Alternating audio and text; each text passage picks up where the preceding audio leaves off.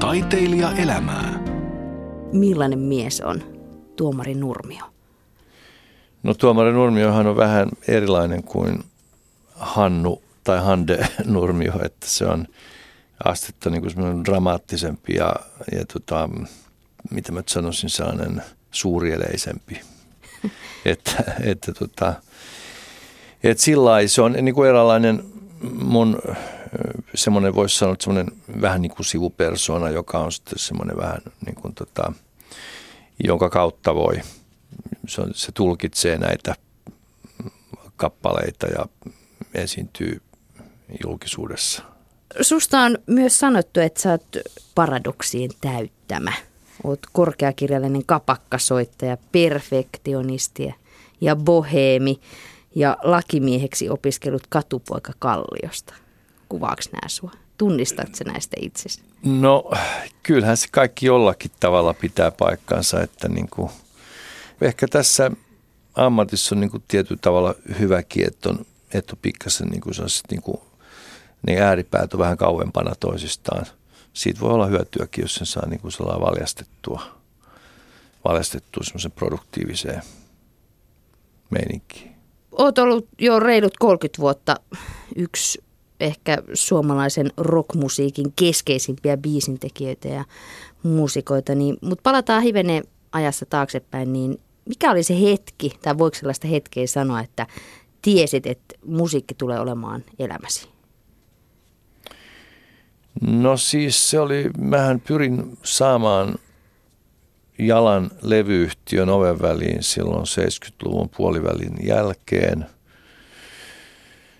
Se tapahtui niin kuin kahdessa vaiheessa oikeastaan. Toinen oli semmoinen, missä se ensimmäinen osallistuminen EP-levylle yhdellä biisillä, joka oli muistaakseni just tämä Mutsi Mutsi, joka liittyy nyt tähän slangilevyyn, koska se on kuin ensimmäinen. Kaikki tavallaan alkoi siitä, mutta se ei vielä merkinnyt sitä, että mä voisin niin kuin millään tavoin laskea sen varaa mitään. Ja mä sain sitten Love Recordsilta niin kuin yhden tilaisuuden tehdä oma single. Mulla annettiin niin kuin mahdollisuus ja siinä tapahtui se, että se singlen B-puoli meni lista ykköseksi saman tien ja sitten sen jälkeen alettiin tekemään albumia, eli silloin mä olin sitten niinku sisällä systeemissä ja sitten Lavrekos meni konkurssiin, mutta siihen tuli seuraava yhtiö sitten, Atte Blumin Johanna-kustannus tuli niinku, se polkastiin sitten heti esille silloin kun Lavrekos meni konkkaan, niin se oli sitten se ensimmäinen albumi, mikä tuli sen yhtiön kautta ja se meni myös lista ykköseksi. Niin silloin mä kyllä tiesin, että mä pystyn periaatteessa niin kuin,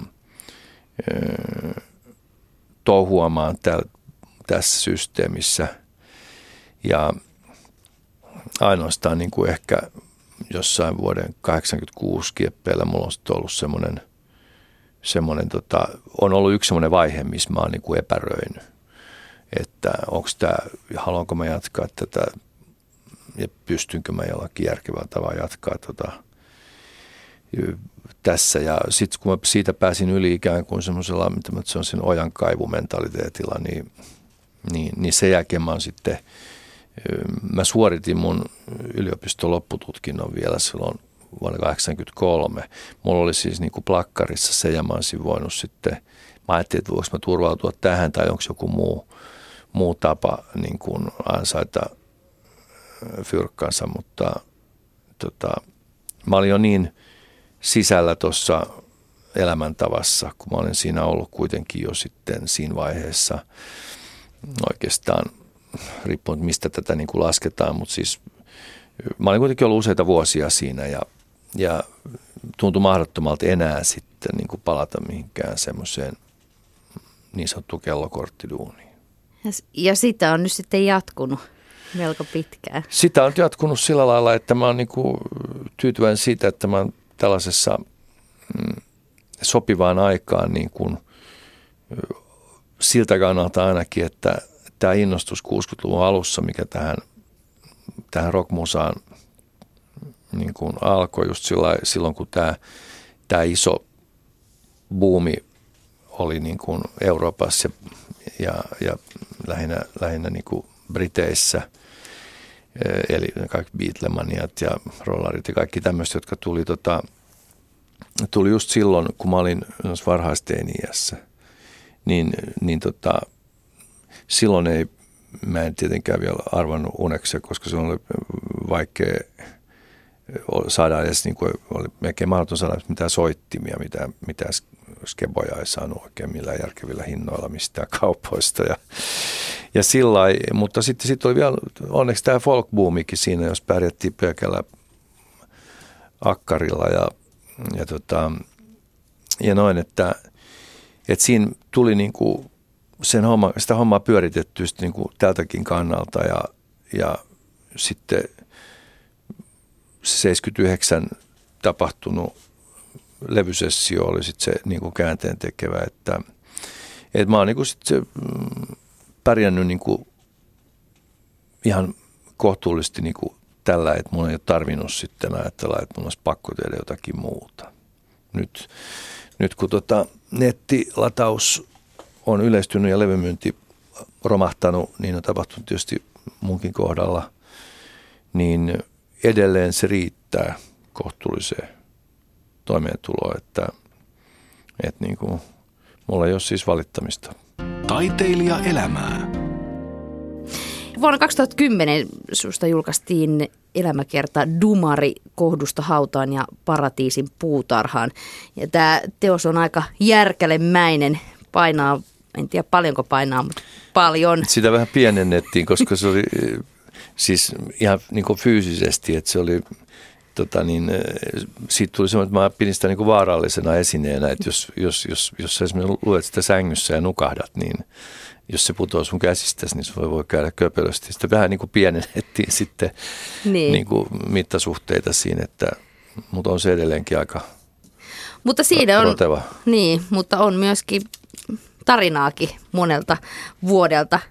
Ja mä itse olen muuttanut tänne Stadiin vajaa 10 vuotta sitten. Ja.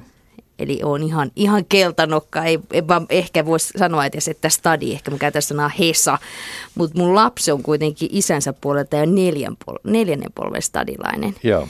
Ja tässä elämäkerrassa niin musiikillisen tien rinnalla niin piirtyy myös tosi hienosti stadin historia ja ehkä sen aikainen, tai kunkin aikainen teema, niin millainen on Tuomari Nurmion stadi?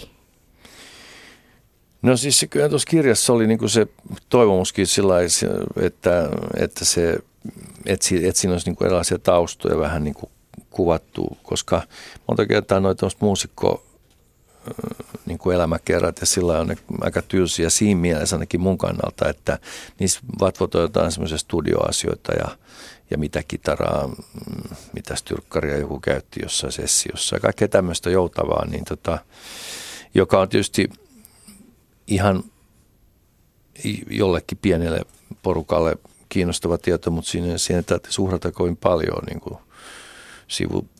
sivupinta-alaa. Niin sillä jos siitä tuommoinen jonkunlainen niin kuin yleiskuvakin piirtyy samalla esiin, niin se on hyvä. Ja en mä tiedä, mulla on ehkä siis kallio, jos mä olen asunut useaan otteeseen, joka sitten vaikutti ehkä just tässä mainitussa niin 60-luvulla. Ja silloin oli sen sopivassa iässä niin kuin monelta kannalta ja sitten toinen on niin kuin Töölö, mikä on sitten ollut tärkeä ja kolmas Punavuori, missä mä oon nyt sitten nämä 3 kaupunginosaa, mitkä mun eniten niin kuin Helsingissä merkitsee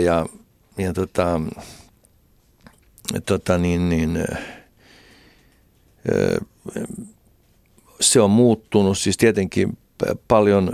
Tuommoisessa ajassahan se ehtii muuttua todella paljon, koska kaikki ensin, jos ajatellaan katukuvaa ja kaikkea semmoista joskus 50-60-luvulla, niin autoja, ne oli usein slobolaisia. mosseja ja olihan se tietysti muitakin, mutta niin kuin taksit oli Volga-merkkisiä ja niin aika harmaa savupiippuista.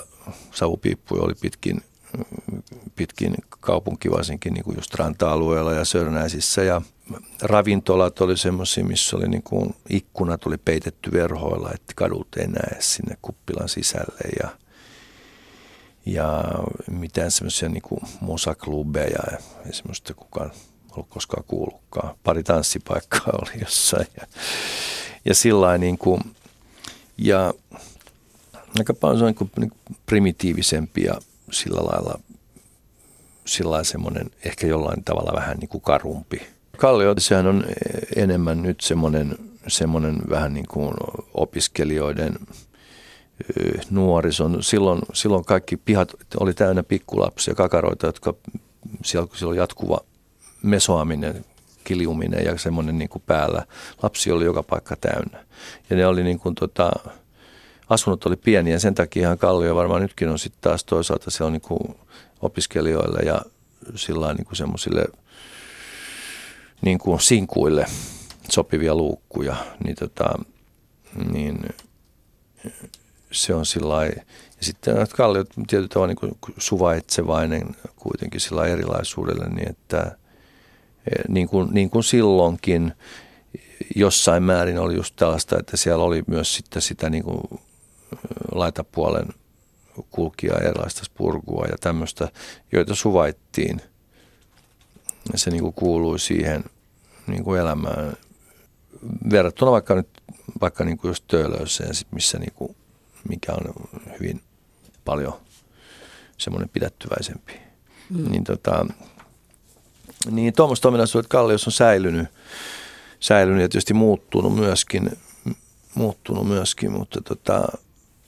mä en osaa sanoa, siis se on mulle nykyisin lähinnä, se on, kun mä en käy kuppiloissa nykyisin myöskään enää paljon, että mä en nyt Kalliossa on notkunut kovinkaan paljon. No mut mennään sitten tähän sun uusimpaan levyyn, mistä ehkä tää tämmöinen tietynlainen stadikeskustelu nyt tähän alkuun tuli, mutta siis uusi levysi Dumarias Buket nostaa hattua stadille, ja se on myös siinä mielessä historiallinen levy, että kaikki biisit on kirjoitettu stadin slangilla.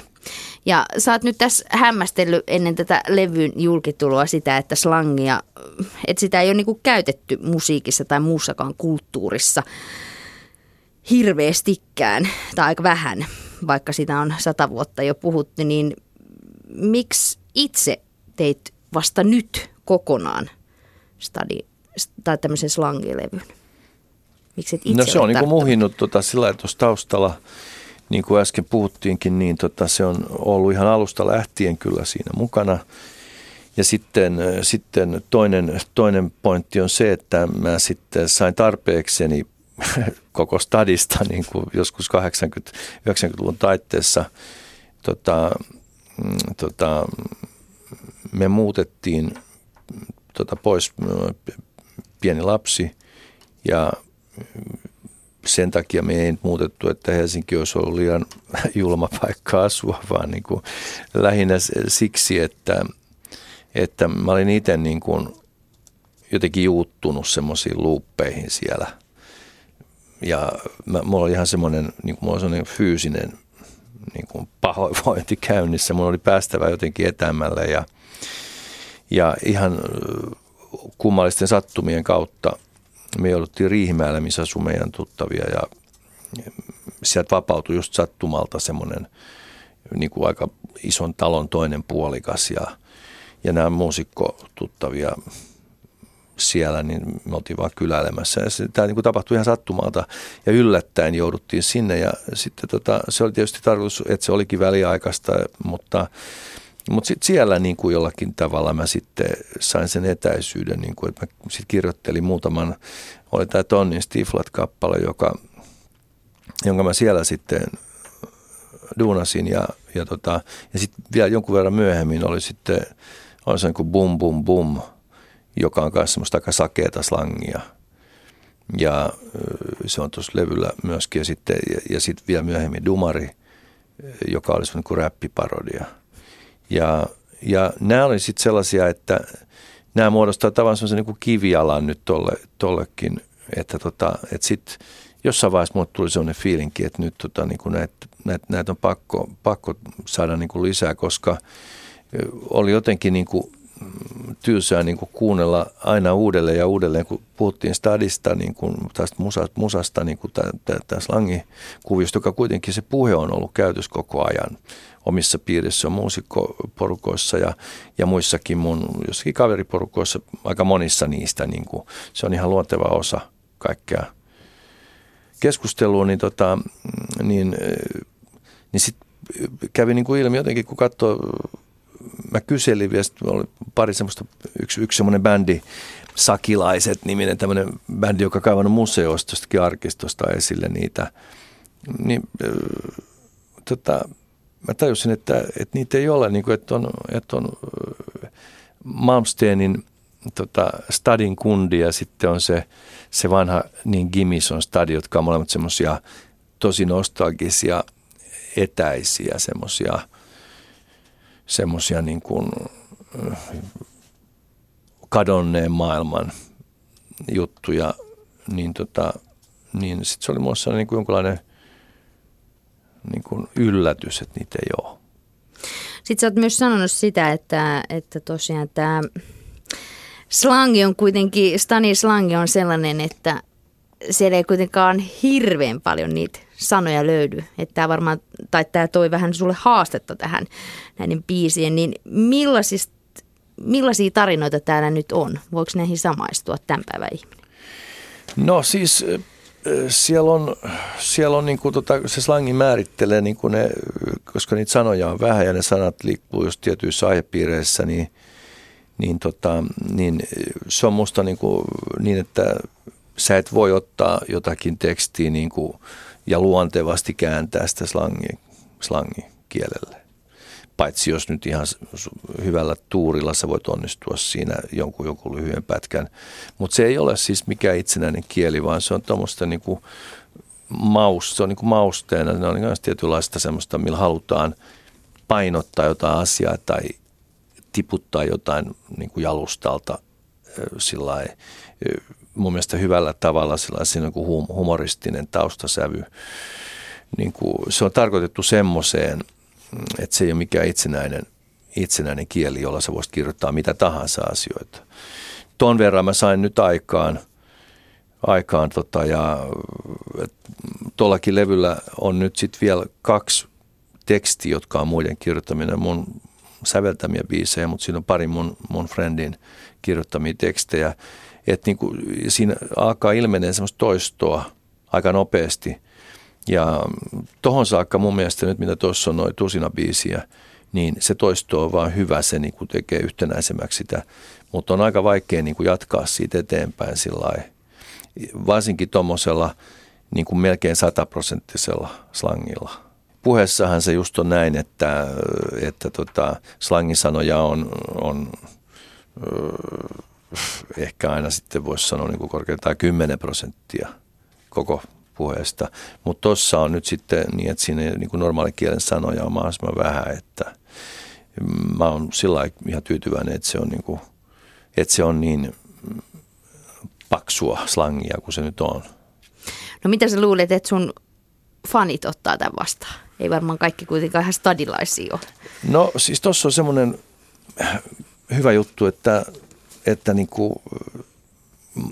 kun käy tuolla keikoilla ympäri maata, niin melkein joka kerta aina jossakin, niin kuin, oli melkein missä päin Suomea hyvänsä, niin aina joku huutaa noita, pyytää niin kuin vetämään esimerkiksi vaikka Tony Stiflat tai esimerkiksi Dumari, joka on vähän vaikeammin lähestyttävä, koska ihmisillä on niin kuin asennoitumisvaikeuksia siinä kohdassa. Se ensin aiheutti semmoista hyvin niin kuin varautunutta reaktioa monissa paikoissa, paitsi just ehkä nimenomaan Helsingissä.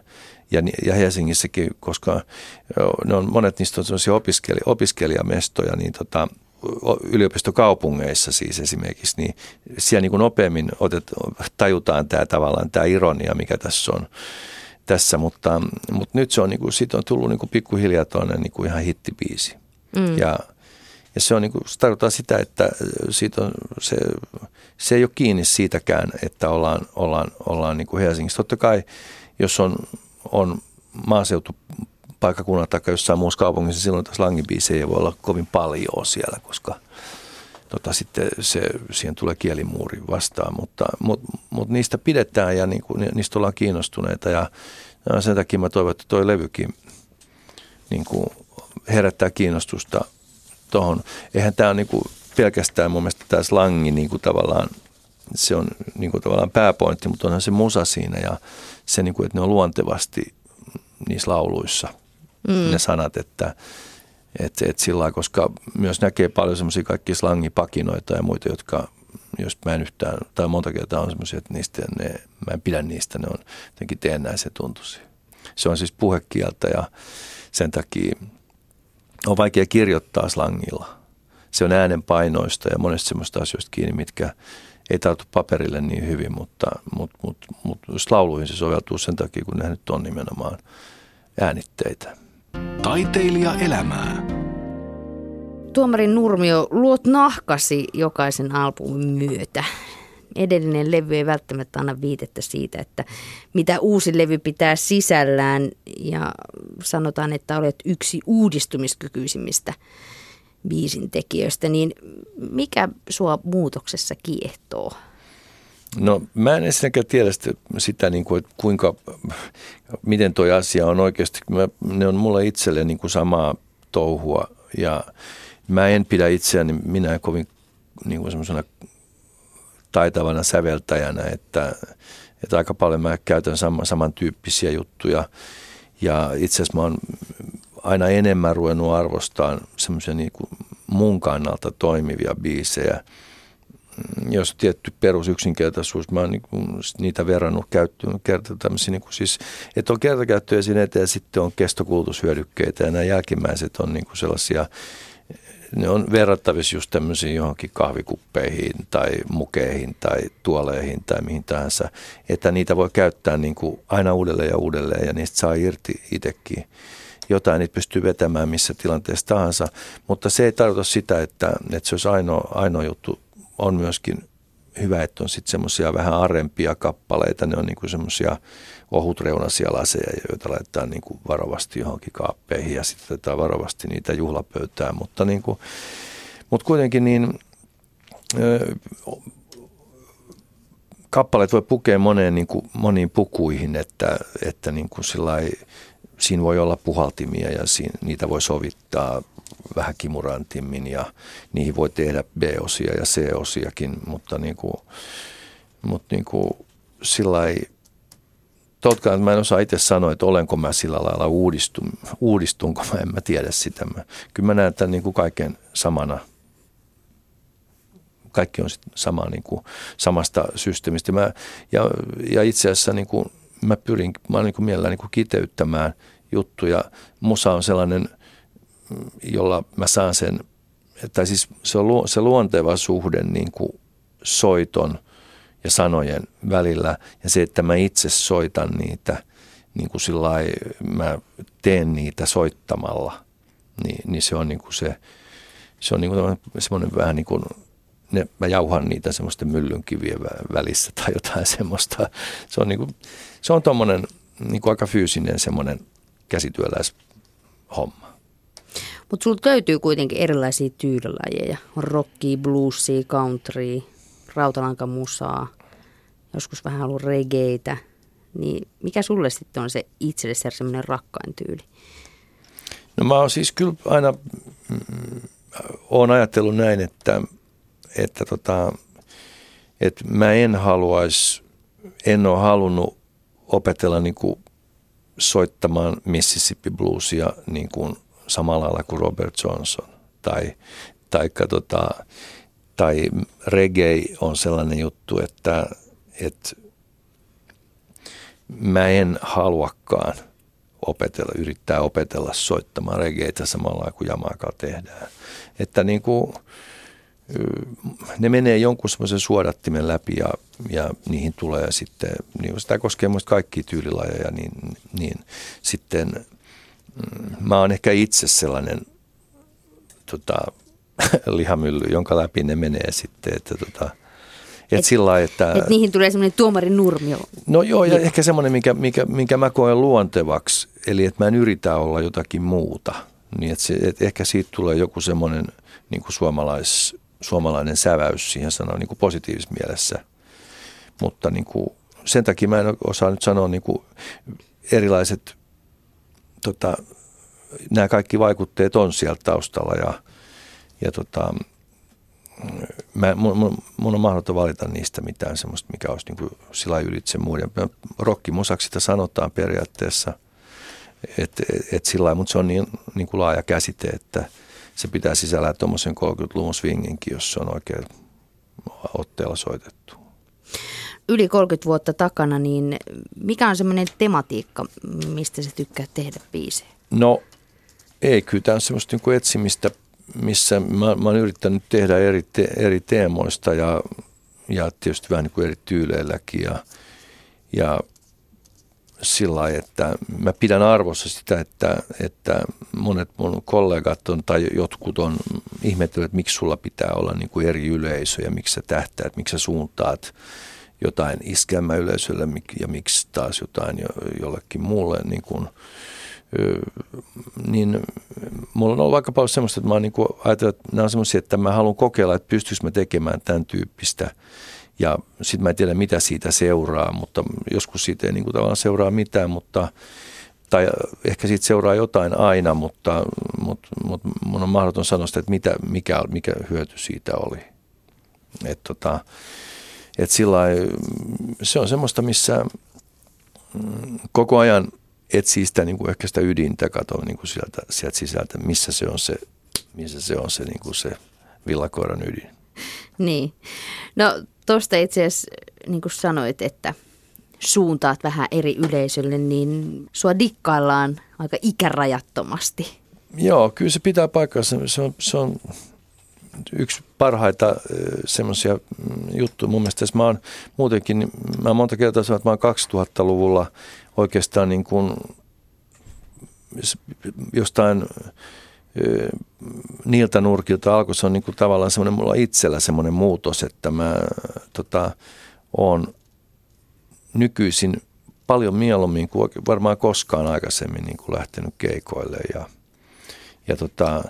ja monissa paikoissa keski-ikä on 30 tai korkeintaan 35. Monissa paikoissa on näin, ja sitten kun on vähän pienempiä kaupunkeja jossakin, niin sitten siellä ei ehkä ole enää niitä rockiklubeja, vaan sitten siellä on jotain semmoisia ravintoloita, mihin sitten tulee niin kuin aika sekalaista seurakuntaa. Tai sitten vaikka jos menee tuonne niin kuin Vantaalle tai johonkin tuommoiseen pubiin, niin siellähän on paljon ihmisiä, jotka ei lähde sieltä tänne niin kuin kirkonkylään niin kuin missään tilanteessa tai ellei ole pakko, niin sinnekin tulee sitten jengiä, niin kuin niitä, jotka asuu siellä ja ne tulee valikoimatonta yleisöä, että siellä voi olla hyvin monennäköistä porukkaa ja monen ikäistä, mutta toi on yksi paras juttu mun mielestä, niin kuin mikä mua tosiaan, mä annan sille arvoa ja samalla ehkä itsellenikin siinä kohdassa, että, niin kuin, että mä en ole niin kuin mä en ole juuttunut omaan ikäpolveeni ollenkaan. Se on aika hyvä näköala. Taiteilija elämää. Takanasi on siis yli 30-vuotinen ura musiikin kentällä ja nyt julkaistaan 20. studioalbumi, tämä Dumarias Buket. Niin mikä saa sut menemään eteenpäin? Mistä sä ammennat sun voimavarat? No se on varmaan mulla niin kuin monen muullakin, jotka tätä tekee, niin myöskin niin kuin hakee tai siis omista tekemisistään löytää aina paljon vikaa ja että kyllä mä pystytään tekemään paremminkin. Se kai se on. Se ajaa eteenpäin. Mitä me voidaan vielä odottaa Tuomari Nurmiolta tulevaisuudessa? No tässäkin on se, että kaikki tapahtuu. Mulla ei ole mitään semmoista, mitään suurta suunnitelmaa niin kuin eteenpäin, että mulla olisi joku linja, jos ajatellaan vaikka jollakin kirjailijalla tai jollain voi olla semmoinen, että se haluaa niin kuin kirjoittaa jostain tietystä keskeisestä teemasta. Mulla ei ole mitään semmoista vaan mä menen aina siitä kohdasta, missä mä olen, ja nyt mä nyt koen tällä hetkellä, mulla on suunnitelmia aika monenlaisia suunnitelmia nyt niin kuin aina ennenkin. Mitkä niistä toteutuu ja mitkä ei toteudu, sitä mä en tiedä. Mutta nyt tämä bändi, tämä Spuget on niin kuin nyt hyvässä iskussa ja siitä me voidaan lyödä seuraava vaihde niin kuin päälle nyt siinä ja niin kuin siinä on niin kuin nyt vielä, siinä on puhtia lisää. Mihin se sitten niin kuin johtaa, sitä mä en tiedä. Mulla on aika vastakkaisiakin keloja päässä, niin kuin, että mä voin ajatella tommosia niin kuin, vähän niin kuin kokeilevampiakin juttuja tai sellaisia lainausmerkeissä kulttuuripitoisempia juttuja tai sitten ihan sellaisia niin kuin, renkutuksia. Ne on mielestä, kaikki on niin kuin periaatteessa yhtä arvokkaita, samoin kuin kaikki raaka-aine on saman arvosta. Tulee se mistä tuutista tahansa. Että, mä en sitä tiedä. Mä luulen, että näiden juttujen kokonaisuus on se, mikä sitten on niin kuin ratkaiseva. Mutta se, mitä mä tarkoitin sillä asian ytimellä, niin on se semmoinen, että niin kuin, että mä itse tunnen olevani niin kuin sen asian niin kuin ytimessä. Että ei niin, että se olisi jotenkin ihmiskunnan kannalta merkittävää. Siis semmoista suurta tehtävää mulle ei ole.